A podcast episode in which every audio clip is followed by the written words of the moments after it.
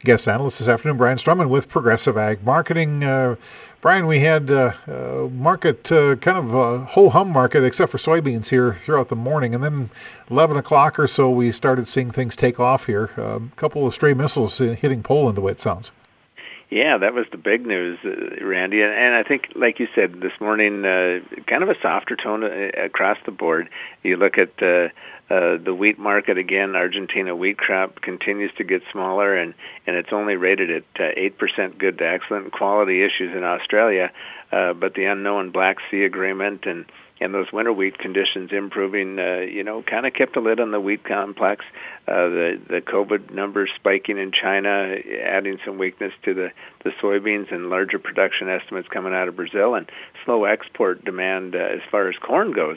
You know, just kind of a, a negative news or a softer tone in those markets this morning. But uh, like you said about the midday time frame, with reports of uh, Russian missiles uh, striking in Poland, or stray missiles, uh, you know, these markets took off. I mean, this market has been so headline driven that any little thing was moving this market, and all of a sudden you get something, whether whether it's intentional or, or as an accident, uh, makes a huge difference.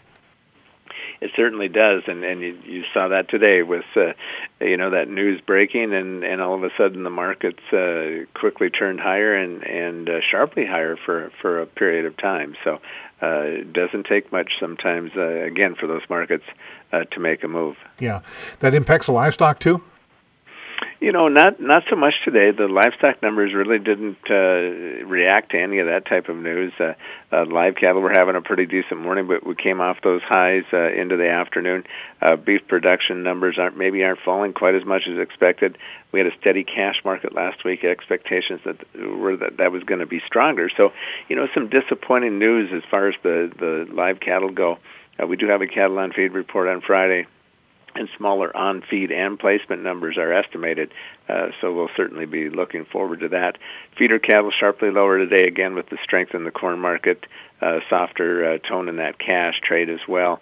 Uh, lean hogs uh, traded with green numbers for the session. Uh, you know, a solid recovery in the cutouts, uh, production numbers.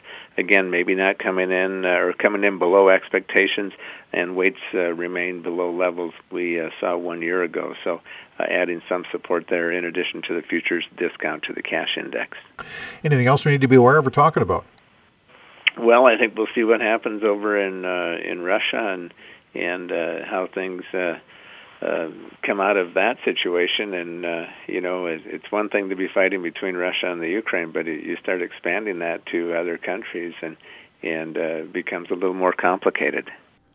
Brian Strumman with Progressive Ag Marketing.